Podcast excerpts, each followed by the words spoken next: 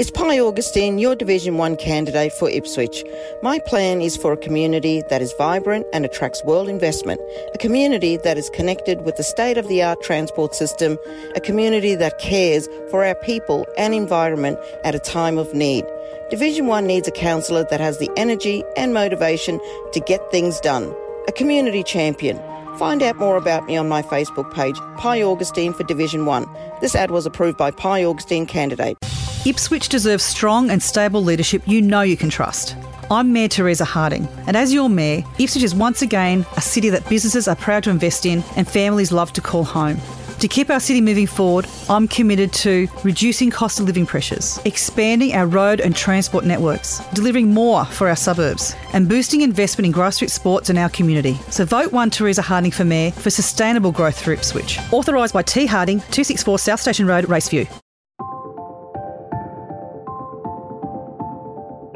Coming up, a special state election edition of Ipswich Today, with highlights from a recent webinar hosted by the McKell Institute. It provided an insider's look at the Queensland state election with views from former State Minister and ALP member for Ipswich, Rachel Nolan, now Executive Chairperson of the McKell Institute in Queensland, and Graham Young, Executive Director of the Australian Institute for Progress and a former campaign chairman for the Queensland Liberal Party. It's Friday, October 23, 2020, and I'm Alan Roebuck. Welcome to Ipswich Today, which acknowledges the traditional custodians of the land on which it is produced and pays respects to elders past, present and emerging.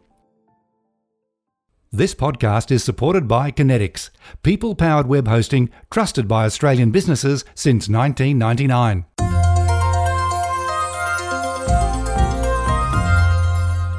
Does anyone really have a handle on the real issues driving the outcome of this state election? There are so many firsts this time round, including extensive loss of local media coverage in regional Queensland through daily newspapers and television, and the big one, the influence of COVID-19 on voters. From the McKell Institute webinar streamed on October 22, Rachel Nolan and Graham Young offered some of the best insights I've heard in the lead up to October 31, starting with what's the campaign been like so far? Rachel Nolan.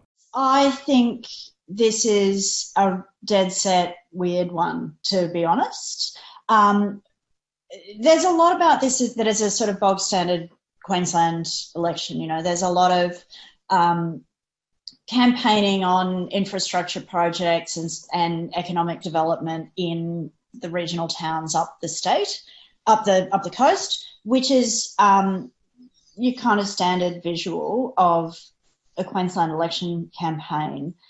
But it's different from the normal rollout in a few senses. Firstly, for the first time in any major Australian jurisdiction, there are two women leaders. And that's gone virtually unremarked, which is, I think, just really dead set interesting in itself. So that's the kind of interesting background. Secondly, feels here like it's on the back of a pandemic. So there is a bit of optimism in Queensland that we're sort of towards the end of things now. That may or may not be borne out to be true, but the pandemic absolutely has framed, of course, the context of the year, and it really feels a bit like we've sort of scrambled to have an election campaign at the end. So it was the sort of framing context, but it hasn't totally defined the election discussion itself.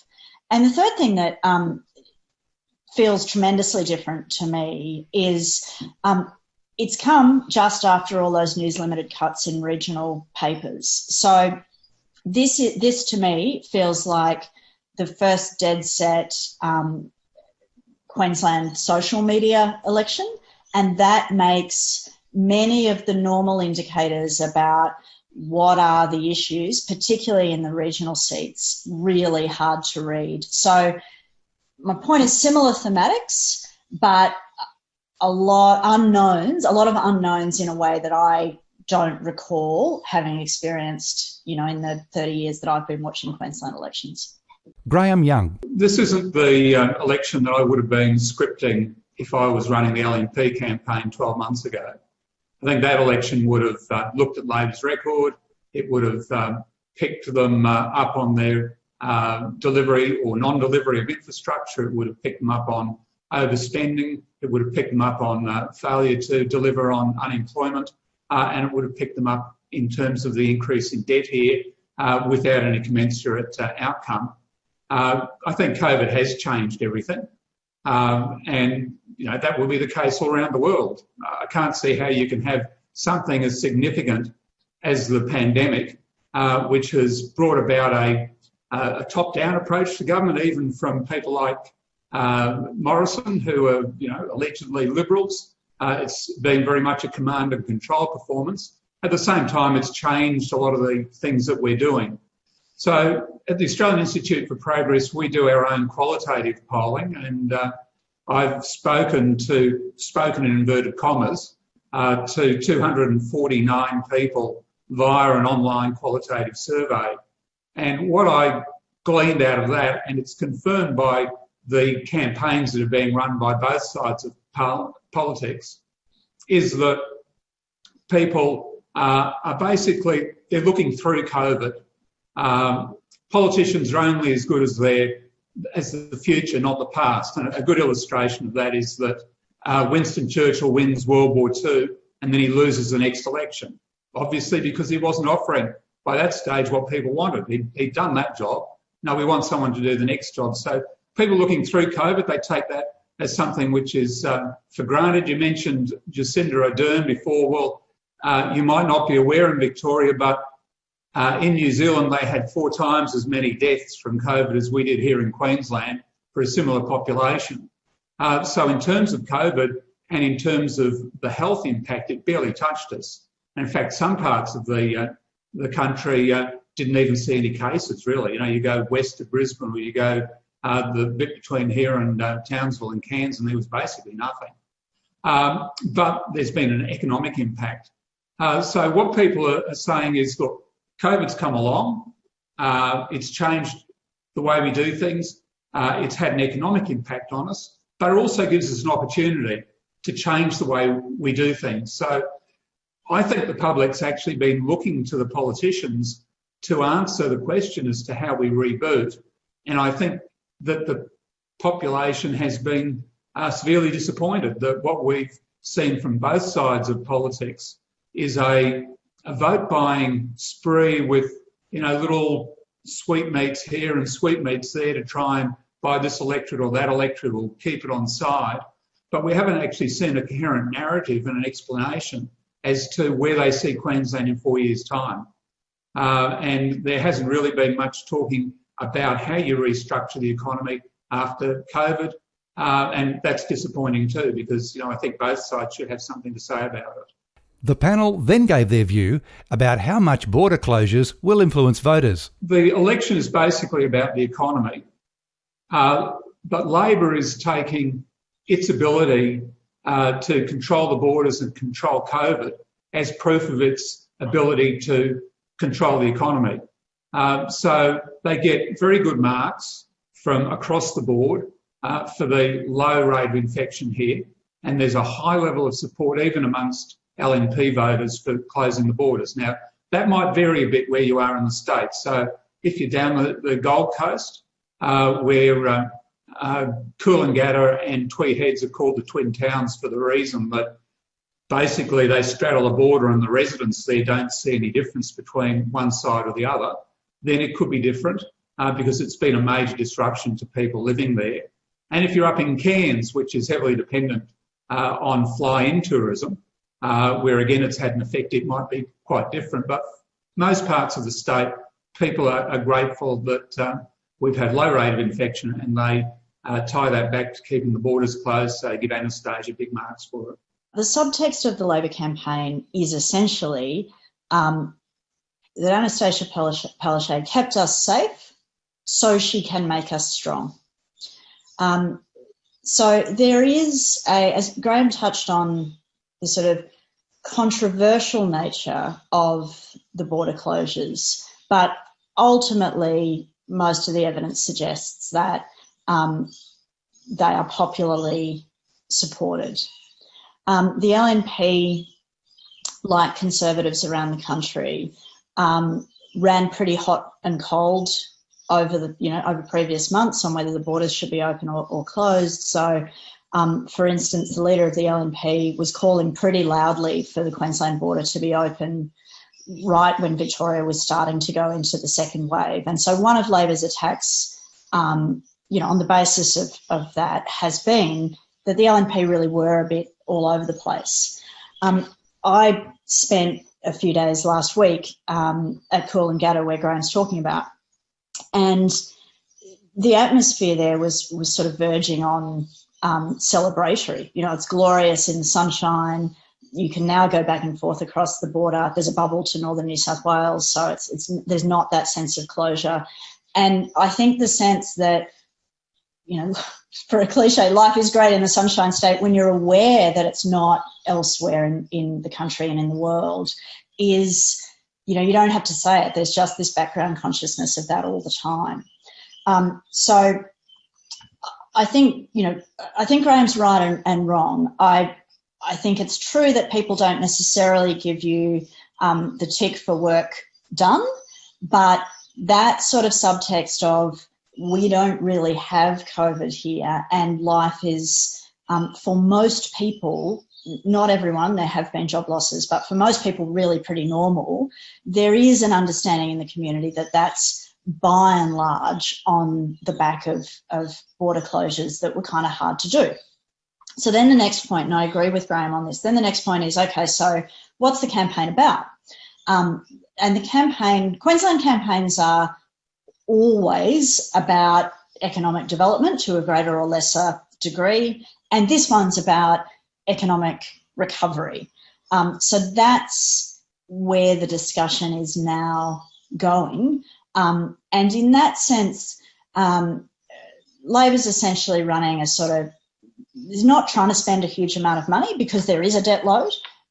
So Labor's essentially trying to run some infrastructure spending, largely in renewables, and some targeted job-creating projects, particularly in the regions. The LNP is talking about similar stuff. We can talk about this in more detail. But they have some really big infrastructure commitments. And that's kind of been the discussion over the last few weeks.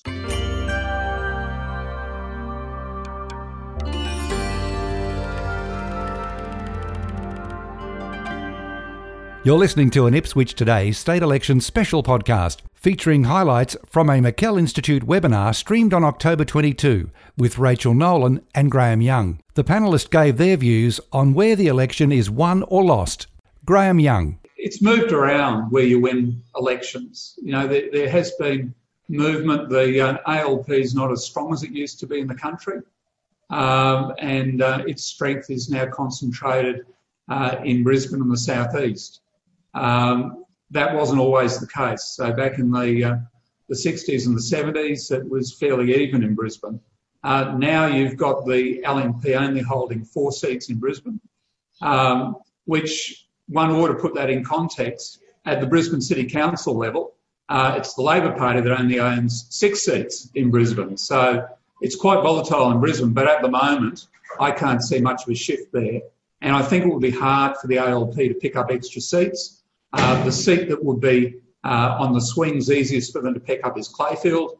I basically live in Clayfield and I've seen very little Labor activity there, which says they don't think they've got a chance. By the same token, I can't see the LNP picking up anything much in Brisbane, if anything at all. When you go to the Golden Sunshine Coast, they're pretty much owned by the LNP at the moment. There's some prospects there, though, for the ALP to pick up a couple. When you get out, when you then get to the ring around Brisbane, so you've got the Brisbane City Council area, then you've got the sort of Brisbane statistical area. Outside of that, the ALP again is pretty dominant, so there's not much that they can pick up. In that area, the LNP really owns a couple of seats and no more. Then when you get out into the west of the Great Divide, that's National Party territory. And it has been since the 1957 ALP-DLP split. So I don't see anything changing there, and it hasn't changed there for roughly 60 years. So I think where this election might change the government is in the area sort of from Noosa up to Cairns. And that's an area where Scott Morrison won big swings around seats like Rockhampton. Rockhampton at a state level being a Labor Party stronghold, which I think the last time it elected a non-Labor member was Rex Pilbeam in about 1974. It's solidly Labor. But Michelle Landry in Capricornia got a 10% swing to her. So around that area would be interesting to watch. Up in Townsville and Cairns, there's the most marginal Labor seats. However, my best prognostication is that the LNP couldn't possibly win a majority in their own right. They need to win 9 seats to do that. So their best chance is a minority government. I think the ALP's best chance is to more or less maintain the number of seats that they hold by swapping a few in the north with a few in the southeast. Rachel Nolan. Brisbane is really interesting and is unlike Sydney and Melbourne in that in Queensland, historically, the National Party are the dominant Conservative Party. So now merged, but, the LNP still, the Liberals and the Nationals are still philosophically quite different. And so the historical reason why you've got this dead set sort of state Labor hegemony in Brisbane, where there are lots and lots of seats, is that there has been an historical view that people in Brisbane couldn't quite bring themselves to vote national. Now, and to some extent that remains the case. It really changed. Campbell Newman was seen as being the first Liberal Premier of Queensland, but was then sort of such a disaster that we lost a whole bunch of seats in Brisbane in 2012 and sort of thought, oh my gosh, the electoral dynamics have really fundamentally changed. And lots of people thought it's going to be very hard for us to win back seats in Brisbane once the Libs get established. But then we just won them all back in 2015. And the leader, the LNP leader now, represents Joe Bjelke-Petersen's old seat. So while the LNP are a singular beast these days, there's still a bit of sort of Liberal national dynamics that underlies it all in terms of the messaging and the themes. And that's really why, to some extent, there's this dead set block of Labor votes and Labor seats in Brisbane. Your question was about minor parties and sort of general, the general madness associated therewith. So, look, there are 3 right-wing minor parties. One Nation, who've got 1 seat now, but are always kicking around. One Nation always comes second, not the Liberals in Ipswich. The same is true in Rockhampton. The same is true in a whole lot of seats. So there are all these seats where One Nation will get 30 or more % of the vote, but generally speaking won't win. And that is likely to be the case this time. There's obviously Clive Palmer, who's spending a lot of money, but won't win any seats. So his influence is in the form of messaging rather than electorally. And there's less impact. There'll be less impact in the state election from him and from that than there was in the federal election for 2 reasons. One is, if you do that stuff often enough, everybody does just begin to think you're a bit of a loon. You lose some credibility over time, and I think that's kind of where we're going.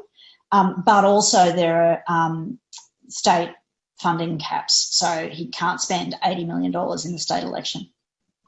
Then you get to the Katter's Australia Party, who are their own quite different beasts. So you can't categorise them as just lunatic right-wingers. They're much more sort of traditional Labor or traditional National Party, sort of economically nationalist, socially conservative. And because they're geographically concentrated up around Bob Katter's federal seat, they hold 3 seats. Which 2 of which they'll most certainly win back, and the third they may well. So they totally come into play in the event that there's a minority, that we end up in negotiations around a minority government. And which way they would go is really interesting because they're not you know, while Katter didn't back Gillard in 2010, and most of those voters would tend to be conservative leaning, you can't just see them in that sort of far right frame like you can with the other minor parties. Then in Brisbane, there are a number of there's one Greens seat in the inner city, which they won for the first time at the last election, knocking off a pretty well-established Lib. There's a huge contest that everybody's fascinated about between a second time around Greens candidate and the former Deputy Premier Jackie Trad in South Brisbane. That is well understood to, you know, that it could go either way. But what happened last time that everybody was talking was that everybody was talking about South Brisbane, and then the Greens unexpectedly won this other seat. So, you know, the Greens are in play in the inner city. And, I mean, the Greens do that thing that they always do where they say, oh, we're on the verge of a breakthrough. They may or may not be, but, you know, once again, that's a sort of live discussion in inner city Brisbane seats. This election marks the beginning of fixed four-year terms in Queensland. The panellists discussed how it will change policy making and reform going forward. Yeah, look, in theory, I think four-year terms are better than three-year terms. But I'm not sure it's going to make much difference. You know, I'm looking at the two sides, and I'm not seeing any zeal for doing more than fiddling around at the edges.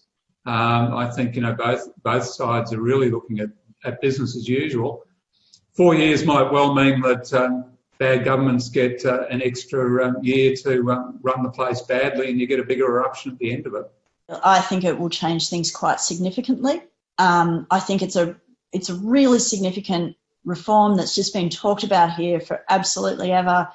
Palaszczuk got it through, you know, pretty sort of seamlessly, and doesn't, I think, get enough credit for the way that will just fundamentally change Queensland politics going forward.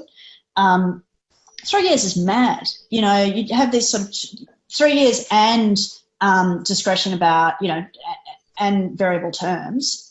So you quite often get 2.5. So there's just this sort of slight sense of chaos in politics and in government all the time. So it's partly 4 years, it's partly that it's 4 years, but it's partly that it's fixed terms. And that just creates much clearer air for serious governance and for actual reform than we've had before. And finally, the big question. Who do they think is going to win? My gut tells me that a minority Labor government is probably the most likely outcome, and that because Labor's going to lose one seat, they might pick up another one. I'd say they go for Sandy Bolton, who's the independent in Noosa first. So there's a slight tradition of independents from the Sunshine Coast area becoming Speakers of Parliament. Peter Wellington, the member for Campbell, having been Speaker for a period of time there. So that would be their first option, I would have thought. And then after that, they'd have to see whether they could either bring Katter or the Greens over the line. I'm assuming that One Nation might hold their one seat in Parliament, but that's by no means certain. It's a seat that Katter's could take or the LNP could take, so who knows whether One Nation will be there. But I couldn't see Labor having any sort of arrangement with One Nation, but, you know, I could see them having an arrangement with Katter. So, well, no, you just have to say, look, we'll support you on money bills and motions of confidence. You don't have to be part of the government. And, you know, we have plenty of minority governments on that kind of basis. But, you know, they've got more to play with there. Whereas the LNP, so Labor's got to lose a few more than I think the LNP have got to win to be in the same sort of bargaining position when it comes to minority government. I really find it very hard to say, to be honest. My bones say Labor majority government because for two reasons, it's been a pretty solid government. The pandemic has dead set been managed well, and through the campaign, the Premier has rolled out and not overly ambitious but quite strategic and well-targeted economic plan, and she just looks confident.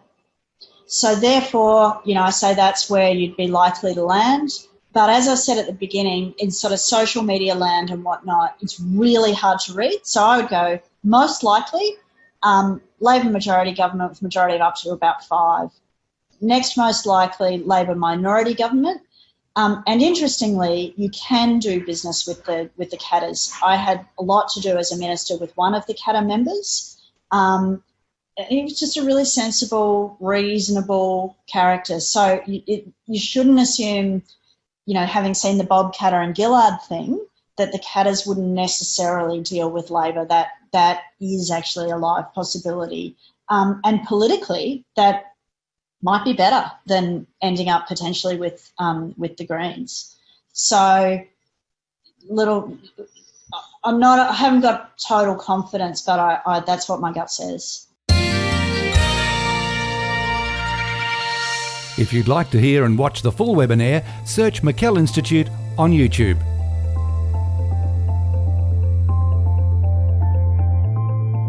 Ipswich Today is supported by Kinetics, people-powered web hosting trusted by Australian businesses since 1999.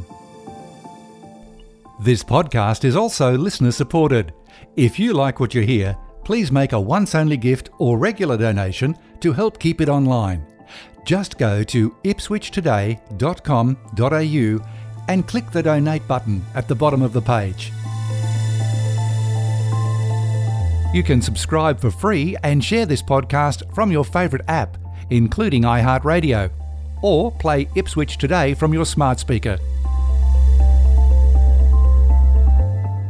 Music is supplied by Purple Planet Music. This is Alan Roebuck. Thanks for listening.